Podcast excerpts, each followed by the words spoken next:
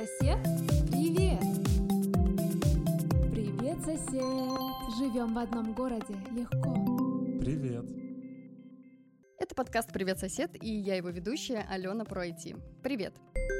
Наш подкаст о том, как жить в большом городе легко, комфортно и интересно. Для этого мы исследуем популярные сообщества, яркие комьюнити и закрытые клубы. Помогают нам в этом активные и замечательные жители своего города.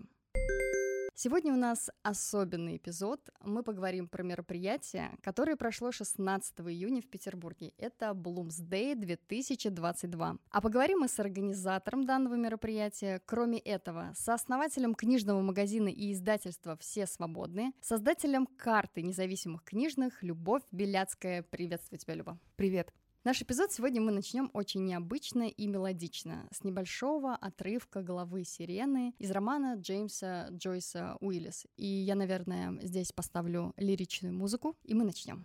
За бронзой золото цокопыт заслышала столизвон. Беспардон, дон, дон, дон. Соринки, соскребая соринки за скоруслого ногтя. Соринки. Ужасно. И золото алостью залилось.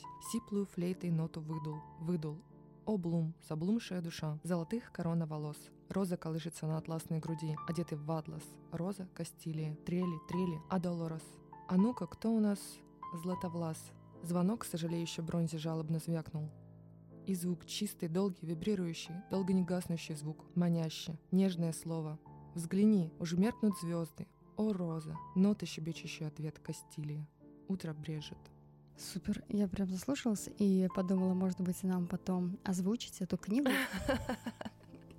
Я смотрела перед э, встречей нашего эфира. На самом деле в аудиокнигах этого произведения нет, потому что, наверное, 20 часов плюс, чтобы его озвучить, я даже не знаю. Люба, скажи, пожалуйста, что за эпизод ты сейчас прочитала? Читала я часть вторую, эпизод 11, потому что глава сирены, она так не называется. Вся книга — это аналог путешествия Одиссея. И это тот момент, где он заплывает к сиренам. И это как бы сирены поют ему песни, завлекают его. Сразу скажу насчет того, чтобы кто бы мог это озвучить. Наверняка, конечно, такие есть безумцы, которым мы поем песню, но смысл этой книги не в том, чтобы ее послушать, потому что все-таки на слух мы не сможем уловить все то, что вложил автор. Вот в чем нюанс. Эта книга названа многими авторами, писателями главным романом 20 века, поэтому она как бы переоткрывает литературу, и, конечно, она во многом о чтении, о осмыслении жизни через э, язык, через литературу, через культуру. Поэтому мы все любим читать эту книгу, любим читать ее вслух. Но мне кажется, с первого раза воспринять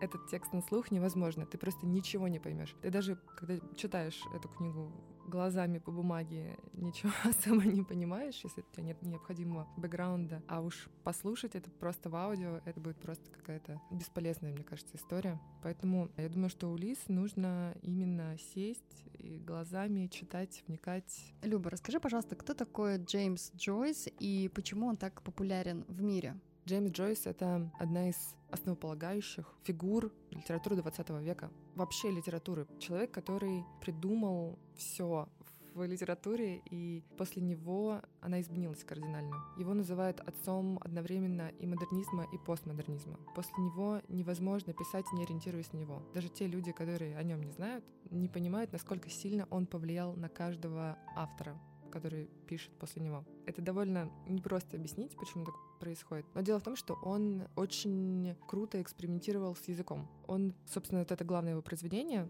Улис, это его попытка вместить вообще все, что он знал о мире, о языке, о жизни, вот в такой все поглощающий текст. После него любые эксперименты с языком, они уже были ориентированы на него. После него были великие, естественно, авторы, которые писали там, не ориентируясь на него, но в то же время они все равно каким-то образом с ним перекликались, потому что были такие великие авторы, как Уоллес с его бесконечной шуткой, который это тоже гигантская тема для отдельного подкаста, ни одного, возможно. Был Пирек, который вообще писал исключительно на первый план ставил форму. Ну, сразу на вскидку скажу, там у него есть романы, где все слова начинаются на одну букву. Или роман, где, наоборот, пропущена какая-то буква. Ну, в общем, такие какие-то супер игры, да, с языком, uh-huh. где как бы форма является, чуть ли не превалирует над содержанием, но очень сильно влияет на содержание. Так вот, все они все равно проистекают из Джойса. В чем феномен вообще вот этого произведения? ну, его отмечают во всем мире. И я смотрела информацию, что он, в принципе, даже и до 60-го года был запрещен в Ирландии. А, ну запрещен он был, потому что это считалось как бы порнографией, потому что он там не щадит читателя. У него очень много такого естественного, человеческого. Он дошел до края языка, говорят. Изобрел новую эру, потому что тут каждая глава написана в разном стиле. Он очень был чуткий к языку, и он был очень музыкальный человек. У него каждое слово стоит там, где нужно. Структура книги может быть описана сразу с нескольких сторон. То есть, с одной стороны, он изучал медицину, поэтому каждая глава имеет отношение к какому-то из органов человека. Также там есть глава пьеса, есть глава поток сознания, есть глава, которая там написана древнеирландским языком в стиле такого типа кельтского какого-то там писания. У нас она переведена на древнерусский язык, это тоже невозможно читать. Я не представляю, как это делали переводчики. Потом тут есть, с одной стороны, эксперимент с формой, с другой стороны, эксперимент с содержанием. Также он разложил полностью эту историю на древнегреческий миф. Собственно, Улис — это именно латыни Одиссея. Вся история, которая происходит с э, Леопольдом Блумом, главным героем романа «Улис», это история тоже путешествия Одиссея. Поэтому каждая глава соответствует определенной части путешествия Одиссея. И это все на разных-разных уровнях, на разных слоях. Невозможно, на самом деле, заметить и прочитать, если тебе не придут два филолога и не объяснят. А вот это вот имеется в виду это, а вот это то. Потому что вообще-то эта история выглядит следующим образом. Вот этот огромный том, в котором там 800 страниц 800 страниц, да. да. Это история, которая происходит за один день. Там есть главный герой Леопольд Блум, который встает утром, целует свою жену Молли, обожаемую, и идет ей на завтрак покупать почки бараньи. У него там дальше похороны, потому что умер одноклассник. Он идет в бары, там обедает. Также он встречается со своим очень близким по духу молодым человеком, который ему как бы как сын. То есть Стивен, один из тоже главных героев, который типа телемах. Вот, ну, естественно, Молли это типа Пенелопа. И, в общем, они там пересекаются, они посещают кладбище, они посещают офис журнала, там, естественно, кабаки, чуть ли не дерется с каким-то ирландским националистом. Потом они посещают публичный дом. В общем, они, в основном Леопольд, но также и Стивен, гуляют по городу, с ним происходят какие-то происшествия, они с кем-то имеют какие-то разговоры. В конце он возвращается домой, целует жену. История такая, да. да. Все происходит за один день.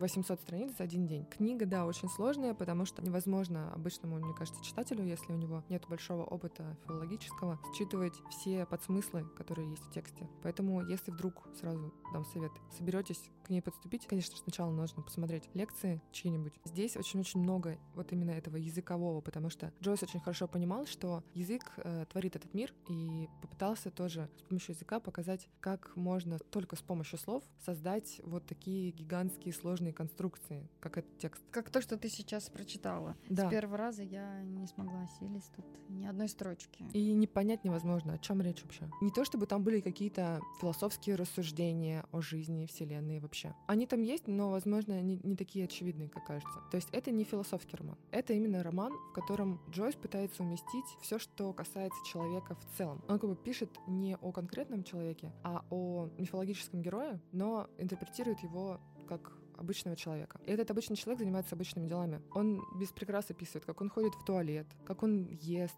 это отвратительные какие-то подробности поглощения там еды. Он возвращается в конце целует попу жены. Там есть всякие неприятные практически порнографические моменты. Именно из-за этого его на родине, в Ирландии, собственно, он был запрещен. И печатался он во Франции очень смелой издательницей. Там были большие проблемы с его изданием, потому что очень мало людей понимали вообще, о чем это. Ну, во-первых, надо еще сказать честно, что он печатался не сразу целиком, он печатался по главе, поэтому масштаб, размах и целиком картину, конечно, было сложно сразу оценить. Вообще ему очень везло с женщинами, Джойсу, потому что у него с самого начала повезло найти двух женщин, которые ему помогали деньгами, когда они поняли, что перед ним вообще-то великий автор, которому нужно не искать деньги, а писать. Творить.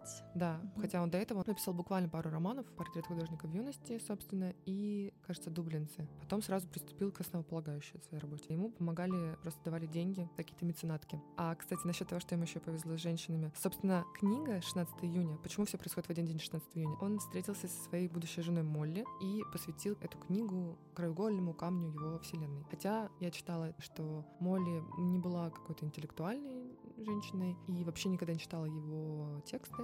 В общем, она не очень интересовалась тем, что делал муж. Но она была мудрой, и, в общем, он ее всю жизнь любил, обожал. Насколько мне известно, ей больше нравилось, когда он поет у него, по-моему, хороший был тенор. Да, говорят, что у него был просто фантастический голос, и что вообще лучше бы он был певцом.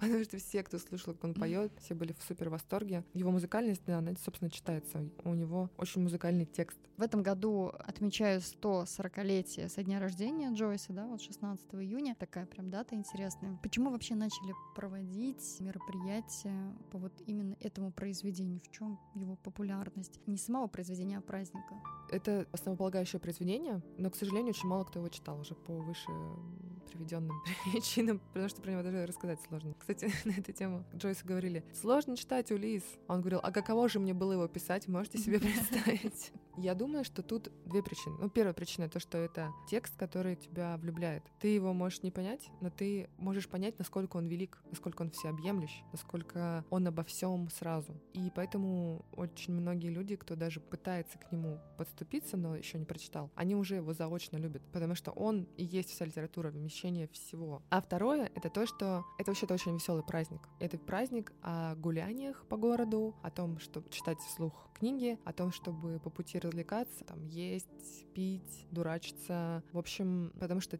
тексте очень много, так сказать, человеческого, которое совершенно не чуждо Джойсу, он даже с этим перебарщивает. Поэтому праздник его отвечает в Дублине, несмотря на то, что там Джойс был изгнанником в собственной стране, умер он вообще похоронен в Цюрихе. Все-таки Ирландия это потом поняла, что это герой. В этот день в Дублине все гуляют по городу маршрутом Леопольда Блума. Это очень круто, потому что это же путешествие одного дня. Принято заходить в те места, где он был, выпивать, есть то, что он пил и ел, покупать то, что он покупал лимонное мыло для своей жены. И это такой квест. То есть это не скучная литературная тусовка, где все просто сидят, читают книжки молча. Это взаимодействие и с городом, и с другими людьми. Но так как книга не о Дублине или о Поле Блуме. Книга о всех нас, вообще о любом городе. То есть это миф о путешествии. Поэтому вообще-то путешествие можно совершать в любом городе. Впервые отпраздновать День Блума решили в 1954 году. Группа творческих единомышленников отправилась по маршруту романа. Официально разрешили праздновать это мероприятие в 1982, а в России этот праздник пришел только в 1995 году. Вы начали отмечать это мероприятие с 2020 года, и оно очень активно отмечается только в Москве и в Петербурге. Такое добрососедское мероприятие. Почему и Откуда пришла такая идея начать праздновать этот день Блума? Ну, нет, на самом деле. Мы его праздновали до этого. До этого просто наши партнеры из открытых чтений устраивали чтение вслух разных текстов, в том числе однажды это был Джойс, и они сделали такое путешествие, типа экскурсии по библиотеке. И в 2019 году, когда мы переехали с Мойки на Некрасово, я поняла, что все, теперь у нас есть настоящий книжный квартал в городе, и мне очень хотелось его развить, развить эту идею, показать людям, что это очень крутая туристическая история, и для города это круто. И решила, что мы как бы прям в эпицентре этого книжного квартала. Я договорилась с ребятами из других книжных магазинов, которые вокруг нас, и еще с несколькими барами, которые рядом с нами, сделать вот такой маршрут. Мы распределили роли, кого какая глава, позвали актеров, которые читали отрывок именно из этих глав, и составили расписание, в каком месте что читаем. Начиналось все у нас, во все свободные, в 12 мы открылись, пришла к нам толпа людей, прочитали отрывок, и уже в час мы выдвинулись все вместе такой толпой, в общем, пошли в следующую точку маршрута, в э, Желтый двор, который раньше был на Ковенском дворе. И там уже другая актриса читала уже следующее. В общем, так мы целый день ходили. Перформанс, да, такой? Да, это был и перформанс, это было и шествие такое торжественное. Мы еще ходили с хоругвями, с этим, с портретом с Джойса, и это было как-то очень весело, очень мило, была прекрасная погода в этот день. Завершалось все это в баре Union,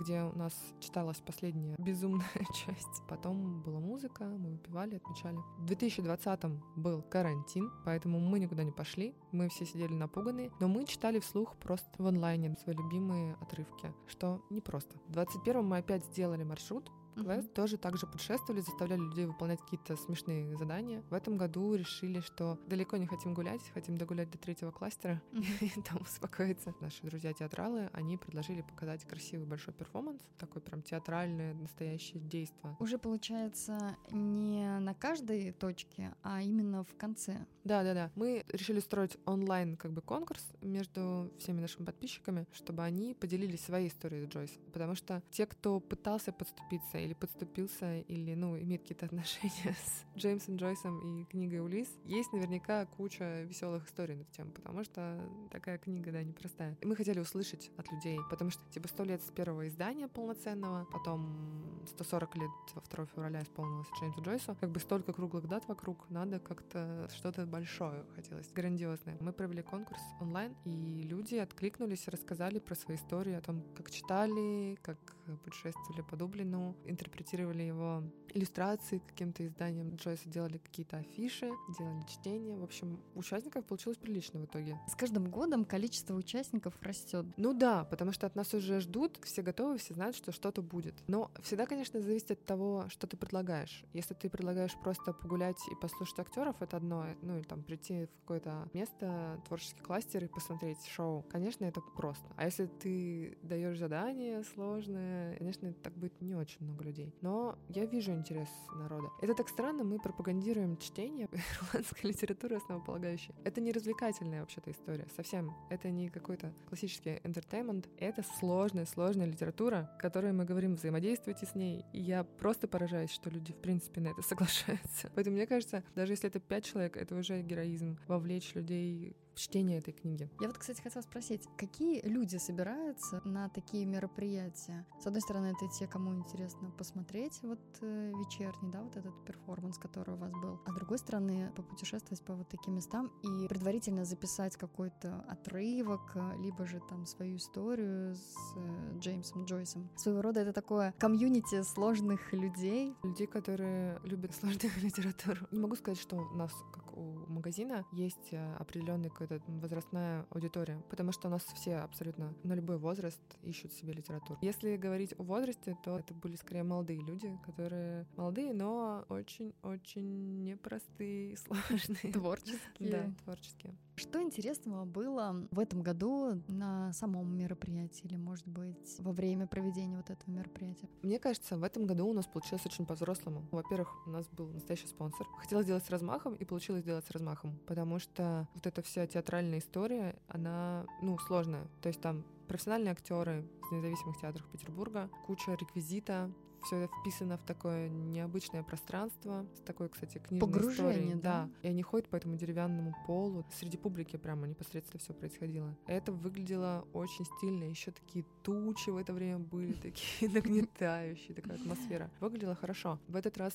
получилось все-таки онлайн активно привлечь аудиторию. До этого мы все-таки делали все офлайн. Мы как бы говорили, приходите, гуляйте по городу и так далее. В этот раз у нас получилось сделать все-таки побольше онлайн. Народ писал, отмечал. Вот эта вот смешная одежда, она там пропала, вот эти песнопения, там как вот обычно там делали. Все перешло в серьезный манер. Да, все было серьезно. Ну и роман, он такой двоякий. С одной стороны, он вообще-то серьезная литература. С другой стороны, в ней очень много смешного, если особенно знать там всякие истории, связанные с Джойсом, с Ирландией в это время, то, как он высмеивает какие-то вещи, и как у него очень много такого чисто физического. Он не разделяет высокое и низкое, он не разделяет комедию и трагедию. Он это все соединяет и говорит, что всему есть место. Все есть в нашей жизни, все есть в этой книге. Но у нас получилось этот раз больше высокого. Расскажи немного интересных фактов этого произведения и как вот они перетекли именно в мероприятие. Не, ну это на самом деле довольно просто. Там же есть основные этапы путешествия, Мгм. самые так бы очевидные. И э, актер начинает читать сначала эту главу. Ну, там есть просто самые яркие точки, на которые обращают внимание. Каждый раз новые какие-то отрывки выбираете? Когда мы читали втроем, когда был локдаун, мы просто выбрали ну, моменты, которые нам самим больше всего нравятся. Ну и которые не очень сложные для чтения, видимо. Потому что на вот этот момент, конечно... Как интересно, актеры это очень прям... Когда у нас выступало там 6-7 актеров, прям там видно было, кто готовился, а кто пробежался глазами и такой, ну я все типа прочитаю. Прям это сильно видно. Кто-то читал древнерусскую эту главу, которая с древнего ирландского переведена на древнерусский. И ты заслушивался, ты ничего не понимал, что там происходит, но ты не мог оторваться, как хорошо читает актриса. А иногда бывает наоборот. Типа простая глава, там просто идет повествование, ты ничего не понимаешь, потому что актер не готовился. Вот, кстати, Джойс говорил о том, что Бог его знает, о чем я пишу, но звучит красиво. Ты говорил, что существует такая иллюзия, что невозможно с первого раза прочитать его и понять. Нужно несколько раз прочитать там эту строку. Про, про себя потом несколько раз слух, и тогда есть шанс. Есть реальная легенда, которую мне как-то рассказал очень уважаемый человек, гуру книжного мира, он на полном серьезе несколько раз уверял меня, что эту книгу можно и нужно читать за один день. За один день? Да. 800 страниц? Да, ну, а, потому что он говорит, это же книга в один день происходит. Садишься на лавочку и читаешь. Я именно так ее и прочитал, на полном серьезе. Я очень этого человека уважала и верила ему на слово. Решила так же попробовать. Но, как бы, я думала, что ну, просто я глупая пока что. У меня было три подхода к книге, поэтому я, может быть, я просто еще не доросла немного, потому что первые два раза я дочитывала страницы до сороковой и понимала, что нет, я не могу. А потом, когда я уже посмотрела несколько лекций, уже села, уже начала ее читать по-настоящему, третий взрослый раз, я поняла, что нет, ну нет, ты не прочитаешь эту книгу за один день. Это просто безумие. Ты просто ничего не поймешь, не ощутишь вообще все, что он там настроил, все эти вот башенки слов, вот эти дворцы все. Если ты просто читаешь так шершишь страницами, и тебе нужно за один день прочитать, в чем смысл этого чтения? Хотела спросить, а есть ли у других авторов романов подобные дни, флешмобы, такие мероприятия? Я слышала, что сейчас есть День Достоевского, 2 июля. И мне кажется, что, ну, Достоевский, Довлатов, это круто. Вообще, прям хочется, чтобы они тоже были раскрученными днями, когда все тоже что-то делают, гуляют по Сенной и все такое. Но прикол у Лиса то, что он как будто бы, с одной стороны, да, он продублен, но он не привязан, он как бы сразу обо всем мире. Он определял эту книгу как роман о всех нас. Поэтому ее не привязывают. К городу какому-то? Да, ее можно привязать к Дублину, но вообще все как будто бы имеют на нее право. Типа, если Достоевский там наш, Довлатов там тоже наш, то Джойс, он такой всеобъемлющий. Ну, типа, ты к нему тоже причастен. Тяжело было во время мероприятия возрождать вот эту историю Ирландии в Петербурге? Да, мы не ориентируемся как бы на историю Ирландии. Не история, а атмосферой. Вот, например, у нас было чтение, у нас рядом был паб, как раз ирландский, и мы попросили одного из актеров прочитать там отрывок из бара, и там как раз происходит драка. И он читает, туда дошли часть людей, которые вот ходили в этот день, и там сидели посетители. Они такие вообще не поняли, что происходит. Я вышла, сказала там пару слов, но это это как бы было не очень очевидно. И выходит Македоний, это имя актера, и начинает читать. И читает классно. Читает в манере ирландской. Читает о драки, читает о ругане. И я вижу, как посетители обычные, какие-то мужики там сидели, как они недовольны. Они пришли выпивать пиво, а им какой-то чушь, в общем, тут несут, какой-то мужик вышел, что за ерунда происходит. И они начинают напрягаться. Я чувствую, как мы находимся прямо сейчас там, в книжке. Я пытаюсь как-то разрядить атмосферу, как-то там пошутить, вот, да у нас тут литературный праздник. А они прямо злятся. Я смотрю на администрацию, на барменов, они тоже угорают и говорят, все нормально, типа, не парься. В итоге те разозлились э, мужчины, но, слава богу, никакой драки не произошло, они ушли. Но вот в этот момент прям Ирландия, Ирландия произошла. По факту это гуляние, выпивание. Обязательно выпивание, потому что Джеймс Джойс, у него были большие проблемы с алкоголем. Он в итоге же ослеп даже от алкоголизма. Последний свой роман «Филингановые поминки» он надиктовывал своему секретарю, который, кстати, потом стал великим автором получил Нобелевскую премию. Хотела спросить, да, напоследок, а планируете ли вы в следующем году продолжать эту такую добрососедскую традицию, отмечать это мероприятие и привлекать еще больших людей, вовлекать их в это произведение? Ну, у нас уже спрашивают на самом деле, когда, что, потому что, конечно, еще один праздник, тем более литературный, а не просто какой-то не, неизвестный какой, это, конечно, здорово, потому что читающая публика, наверное, нуждается в таких штуках. Мы, конечно, что-то проведем. Я думаю, что в этот раз постараемся опять сделать маршрут. Хочется большего масштаба, но для этого нужно, чтобы кто-то помогал. В общем, очень хочется будем надеяться, что все получится. Мастер-классы, может быть, у вас будут запланированы. Как раз вот э, ты говоришь про то, что перед тем, как читать, нужно немного послушать э, Как читать? Да, но в этом году, кстати, коллеги делали в Москве серию лекций и еще что-то типа перформанса, и, по-моему, тоже лекции делали в библиотеке в какой-то у нас в Питере. Арт-пространство, ага. А, угу. Вот, вот. Я хотела сделать лекцию, но все филологи, к которым я обратилась в это время, либо уехали, либо не могли. Лекции — дело хорошее. Но лекции можно посмотреть на ютубе, а погулять по городу надо в реале. Сегодня вместе с гостем нашего подкаста «Привет, сосед» обсудили мероприятие Bloomsday в Петербурге и комьюнити, образующееся на базе него. Любовь, спасибо за такую необычную беседу для наших слушателей и для меня, конечно же, было впечатляюще. Спасибо, что позвали, было очень приятно. Подписывайтесь на наш подкаст, чтобы не пропустить новые выпуски. Делитесь обратной связью, для нас это важно. И, конечно же, регистрируйтесь в нашем сервисе «Привет, сосед» и находите свое комьюнити. До встречи в следующем эпизоде. Сосед, привет! Привет, сосед! Живем Живем в одном городе легко. Привет!